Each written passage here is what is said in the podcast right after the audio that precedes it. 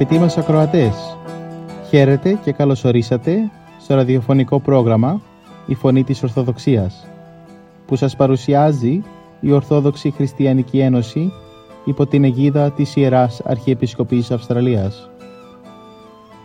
Μεταξύ άλλων θα ακούσετε διδαχές από την Αγία Γραφή, σκέψεις από πατερικά κείμενα και βίους Αγίων.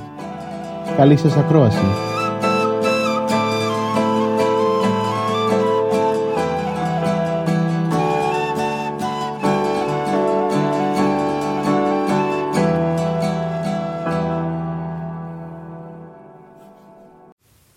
Στην σημερινή μας εκπομπή, ο ιατρός Ιωάννης Ψαρωμάτης θα μοιραστεί με εμάς λίγες σκέψεις για το σημερινό Ευαγγελικό Ανάγνωσμα, που σχετίζεται με τη θεραπεία του τυφλού, του κατά Ιωάννη Ευαγγελίου, κεφάλαιο 9, στίχη 1 έως 38.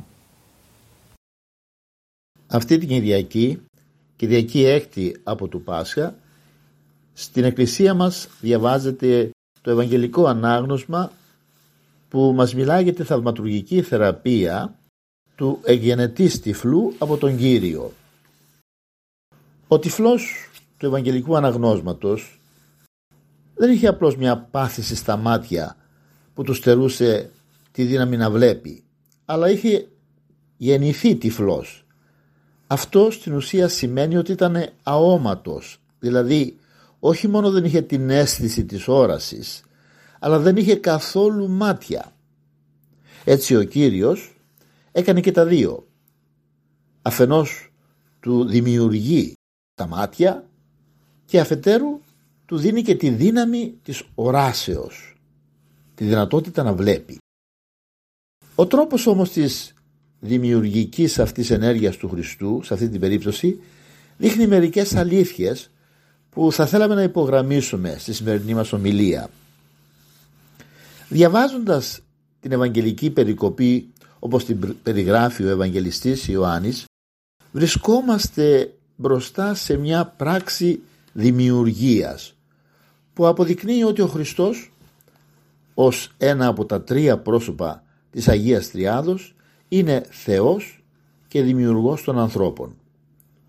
Ο τρόπος που ο Κύριος θαυματούργησε φανερώνει καθαρά τον τρόπο της δημιουργίας του ανθρώπου από τον Άγιο Τριαδικό Θεό. Κατά την θεόπνευστη διήγηση της Αγίας Γραφής στην Παλαιά Διαθήκη, ο Θεός έπλασε τον άνθρωπον χουν από της γης και ενεφύσισεν εις το πρόσωπον αυτού πνοήν ζωής και γίνεται ο άνθρωπος εις ψυχήν ζώσα. Με απλά λόγια, ο Θεός τον έπλασε τον άνθρωπο από χώμα που πήρε από τη γη και φύσηξε στο πρόσωπο, στο πρόσωπό του πνοή ζωής. Και έτσι ο άνθρωπος ζωντάνεψε, έγινε ζωντανή ψυχή. Ακριβώς το ίδιο βλέπουμε και γίνεται και στην παρούσα περίπτωση. Το Χριστό που λέει το Ευαγγέλιο έφτισε χάμο και με το σάλιο έκαμε και έβαλε τη λάσπη πάνω στα μάτια του τυφλού. Με τον πυλό που χρησιμοποίησε ο Κύριος έδειξε ότι είναι εκείνος που έπλασε και τον Αδάμ. Έπειτα παρατηρούμε ότι δεν έπλασε μόνο τα μάτια αλλά και του, χαρίσε, του, χάρισε και, και την δύναμη να βλέπει. Γιατί φυσικά δεν ήταν ο πυλός ούτε το νερό της πηγής που του έδωσε την ικανότητα της οράσεως αλλά όπως λέει ο Άγιος Θεοφύλακτος Βουλγαρίας η εκ του στόματος εξελθούσα δύναμης. Αυτή και διέπλασε και ανέωξε τους οφθαλμούς αυτού δηλαδή η δύναμης που βγήκε από το στόμα του Κυρίου μας η δύναμης του λόγου του αυτή έπλασε τα μάτια του και άνοιξε τα μάτια να βλέπουν. Έτσι λοιπόν από την ανέργεια αυτή αποδεικνύεται η θεότητα του Χριστού. Ότι δι' αυτού έγινε ο κόσμος. Αυτό λέγει ο Ευαγγελιστής Ιωάννης φωτισμένος όπως είναι από το Πανάγιο Πνεύμα στο πρώτο κεφάλαιο του Ευαγγελίου του πάντα δι' αυτού εγένετο και χωρίς αυτού εγένετο ουδέ εν ο γέγονεν. Εν αυτό ζωή είναι και η ζωή είναι το φως των ανθρώπων δηλαδή όλα όσα έγιναν έγιναν από τον Χριστό δια του Χριστού. Και χωρίς τον Χριστό δεν έγινε τίποτα από όσα έχουν γίνει. Σε, αυτή, σε αυτόν τον Χριστό ήταν η ζωή. Και αυτή ο Χριστός δηλαδή ήταν και είναι το φως των ανθρώπων. Εξάλλου βέβαια παρουσιάζεται και η μεγάλη αλήθεια ότι το σώμα είναι άμεσο δημιούργημα του Θεού και ότι προέρχεται από τη γη. Επομένως η αξία του ανθρωπίνου σώματος βρίσκεται στο, αποτέλε... στο γεγονός ότι είναι αποτέλεσμα της άμεσης δημιουργικής ενέργειας του Θεού ότι μέσα του έχει ψυχή το ανθρώπινο σώμα είναι πυλός χώμα αλλά χώμα που μέσα του έχει την ενέργεια του Θεού όπως τονίζουν οι Άγιοι Πατέρες. Αυτό δίνει την αξία στο ανθρώπινο σώμα. Έτσι οι φωτιζόμενοι χριστιανοί φτάνουν σε αυτή την κατάσταση να βλέπουν μέσα στην κτήση και στον άνθρωπο αυτές τις αιτίες, τους λόγους του Θεού. Γι' αυτό και δεν φτάνουν ποτέ σε αυτή τη δυστυχή θέση των ειδωλολατρών να θεοποιήσουν τα δημιουργήματα αλλά αυτόν που τα δημιούργησε που είναι ο Κύριος και Θεός μας και Δημιουργός μας.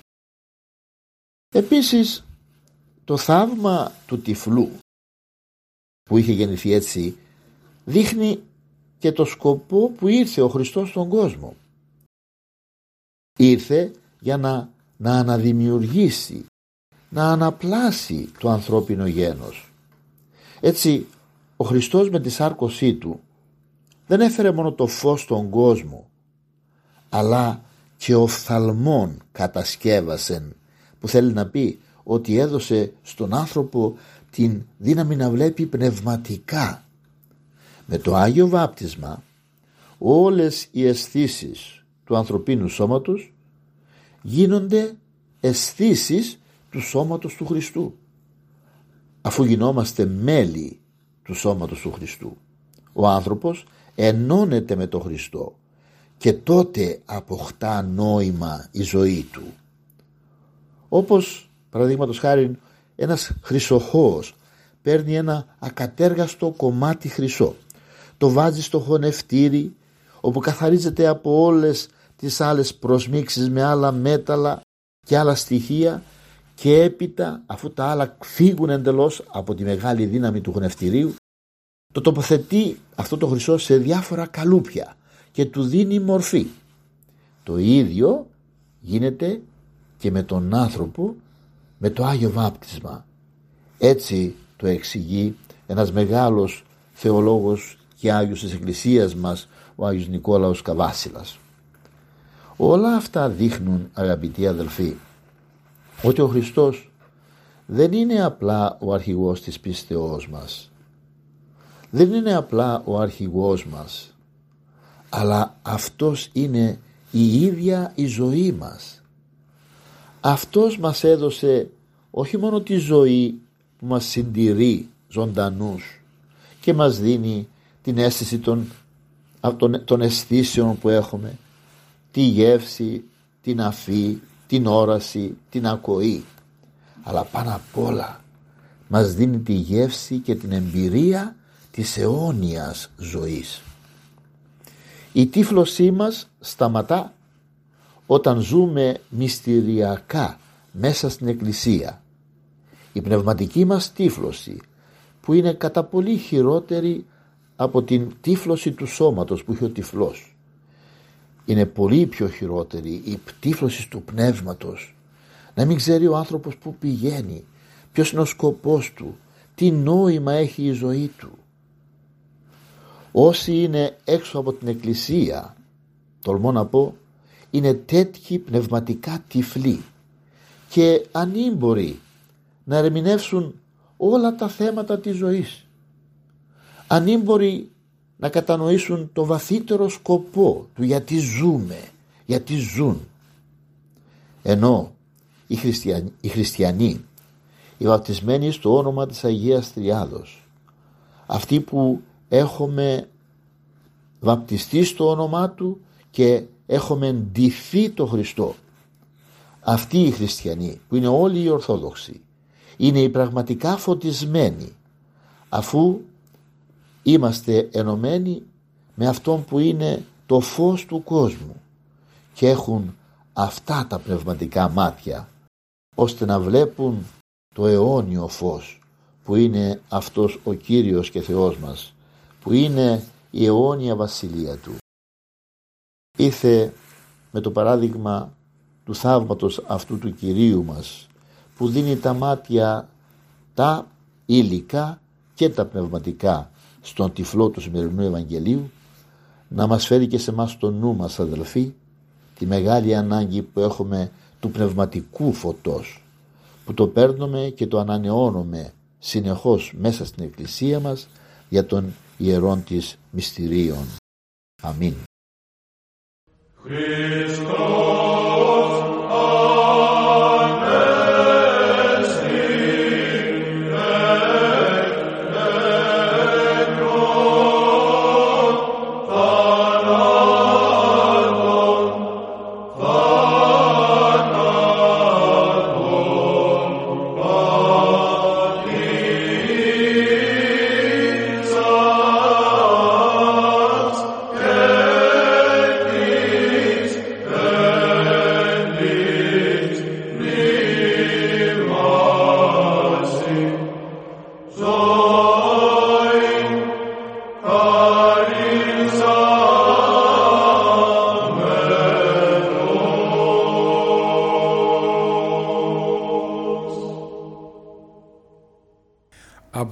τους βίους των Αγίων.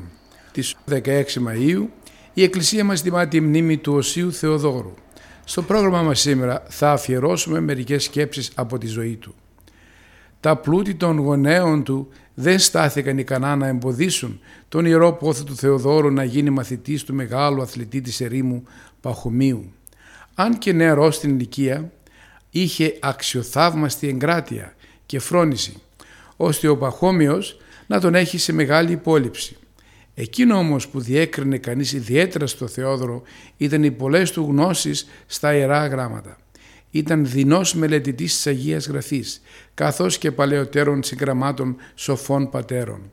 Ο Παχώμιος, βλέποντας την ικανότητα του Θεοδόρου, ότι ήταν δυνατός έντες γραφές, δηλαδή δυνατός στη γνώση και την ερμηνεία των γραφών, όρισε να διδάσκει τους υπόλοιπους αδελφούς του μοναστηριού.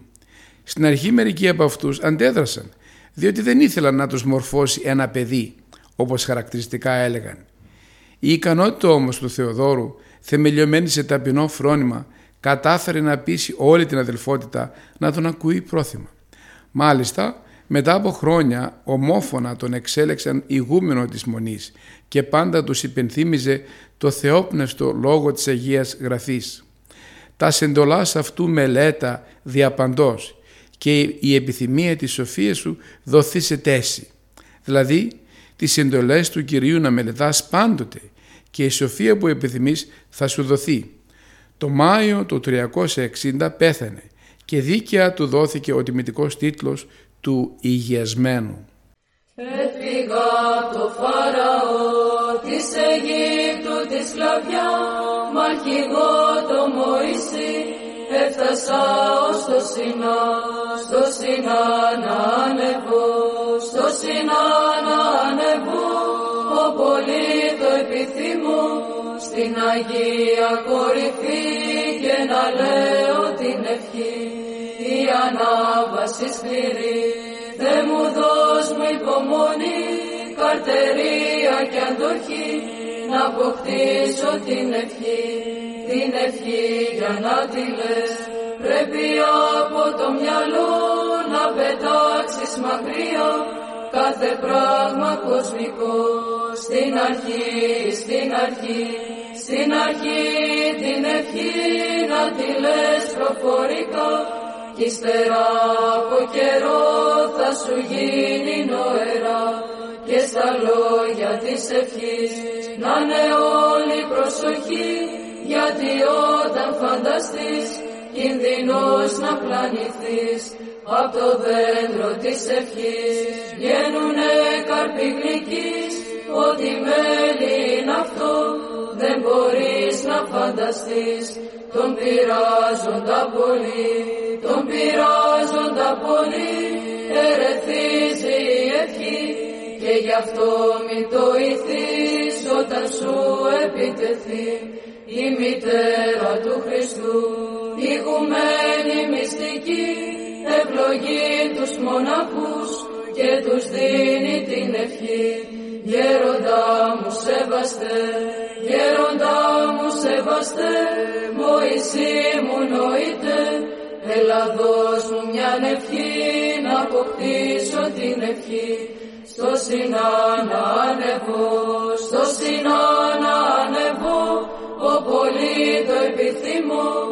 στην Αγία κορυφή και να λέω την ευχή, και να λέω την ευχή, και να λέω την ευχή, Κύριε Ιησού Χριστέ, Ιε και Λόγε του Θεού, ελέησον ημάς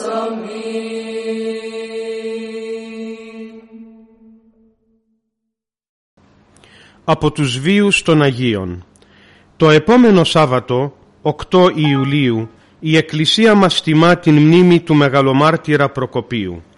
Στο πρόγραμμά μας σήμερα θα αφιερώσουμε μερικές σκέψεις από την ζωή του. Ο Άγιος Προκόπιος γεννήθηκε στην Ιερουσαλήμ από πατέρα χριστιανό που ονομαζόταν Χριστοφόρος και μητέρα ειδωλολάτρησα τη Θεοδοσία. Όταν μεγάλωσε ο Προκόπιος, η μητέρα του κατάφερε όταν ο αυτοκράτορ Διοκλητιανός πήγε στην Αντιόχεια να τον κάνει δούκα Αλεξανδρίας.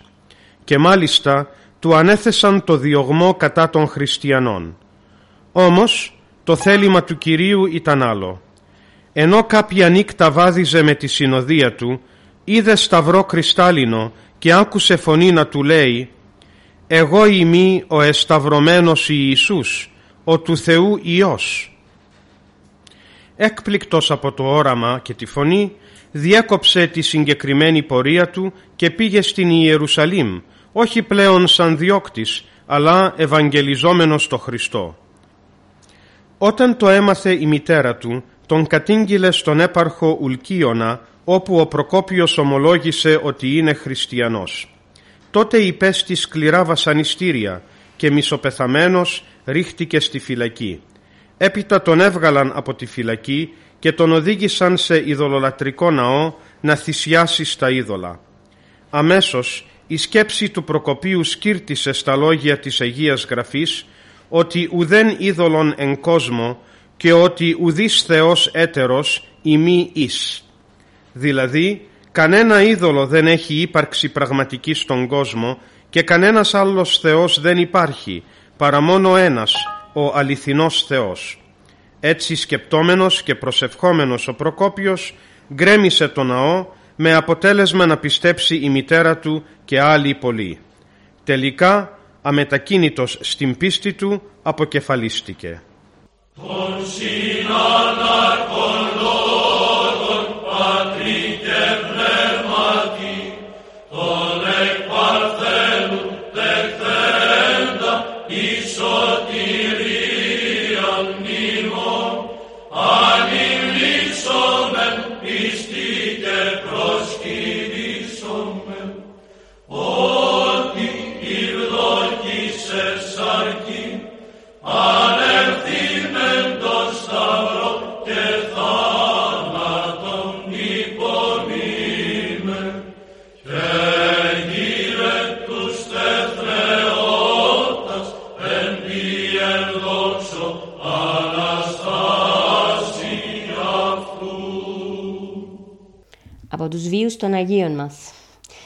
ερχόμενη 20 Μαΐου η Εκκλησία μας τιμά τη μνήμη του Αγίου Θαλελαίου.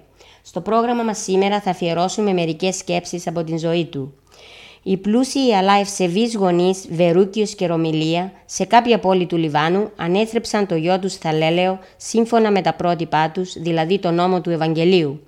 Ο Θαλέλεος με τη χάρη του Θεού πράγματι ανταποκρίθηκε στην διαπαιδαγώγηση των γονέων του και έγινε άνθρωπος πιστός, φιλεύσπλαχνος και πολύ εγκρατής. Εφιέστατος και πολύ επιμελής καθώς ήταν στις σχολικές του σπουδές, ακολούθησε την ιατρική επιστήμη. Σαν γιατρός ακολούθησε τα χνάρια του Κυρίου και Θεού του Ιησού Χριστού. Εξασκούσε την ιατρική όχι σαν επάγγελμα για την απόκτηση χρημάτων, όπως έκαναν οι περισσότεροι συνάδελφοί του, αλλά σαν γνήσιος χριστιανός και μιμητής του Χριστού, όπου και αν πήγαινε, ελάλη αυτής περί της Βασιλείας του Θεού και τους χρίαν έχοντας θεραπείες ιάσατο. Δηλαδή μιλούσες στους ανθρώπους για τη Βασιλεία του Θεού και γιάτρευε εκείνους που είχαν ανάγκη θεραπείας. Έτσι ανακούφιζε τους ανθρώπους σωματικά, αλλά συγχρόνως και ψυχικά τους στήριζε στην πίστη και την ελπίδα. Με αυτόν τον τρόπο ο Θαλέλεος πολλούς ειδωλολάτρες στο κρεβάτι του πόνου οδήγησε στο δρόμο της σωτηρίας. Όμως η δραστηριότητά του αυτή καταγγέλθηκε στον έπαρχο Τιβεριανό, ο οποίος αφού τον συνέλαβε και τον βασάνισε, τελικά τον Μάιο του 289 τον αποκεφάλισε. Τρία πουλάκια μαν αμαν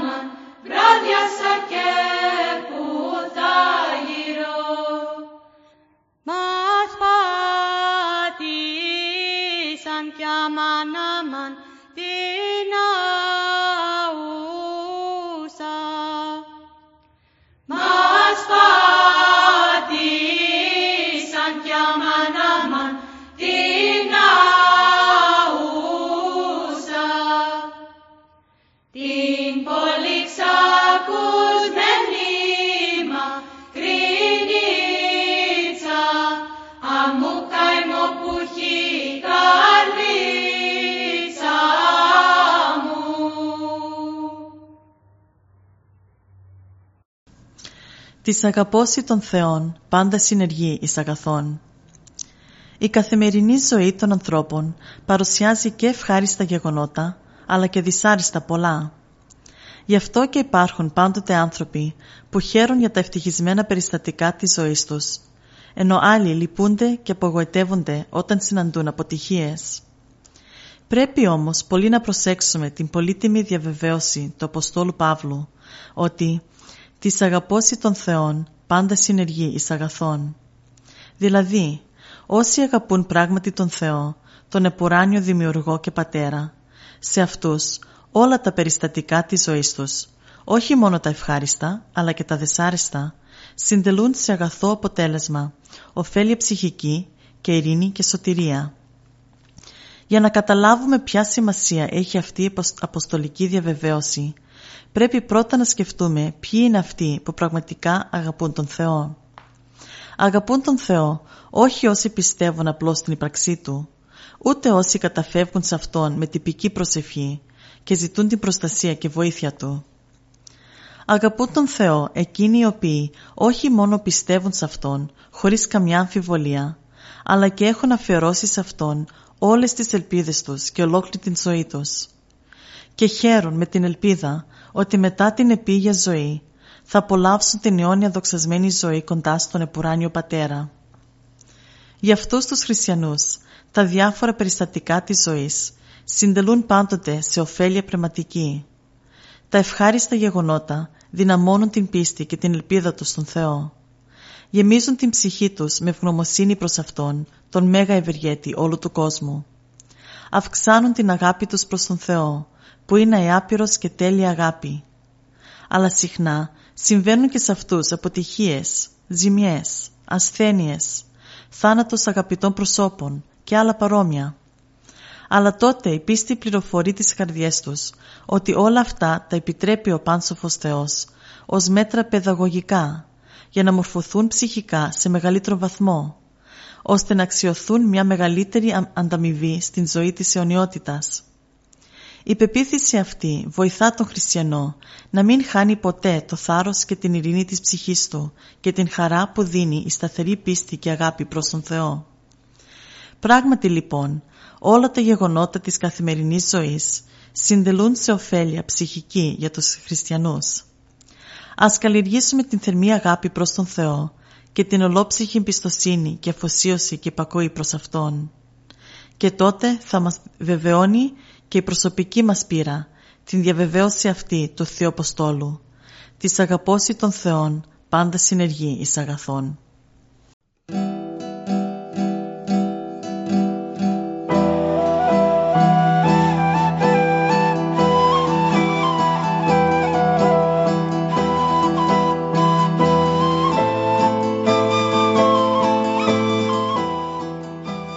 Και εδώ φτάσαμε στο τέλος του προγράμματος. Σας ευχαριστούμε για τη συντροφιά σας. Θα είμαστε και πάλι κοντά σας την επόμενη εβδομάδα. Μπορείτε επίσης να μας παρακολουθήσετε στο Facebook, Spotify και στο YouTube. Κανάλι «Η Φωνή της Ορθοδοξίας». Αγαπητοί μας ακροατές, ο Θεός μαζί σας. Χαίρετε.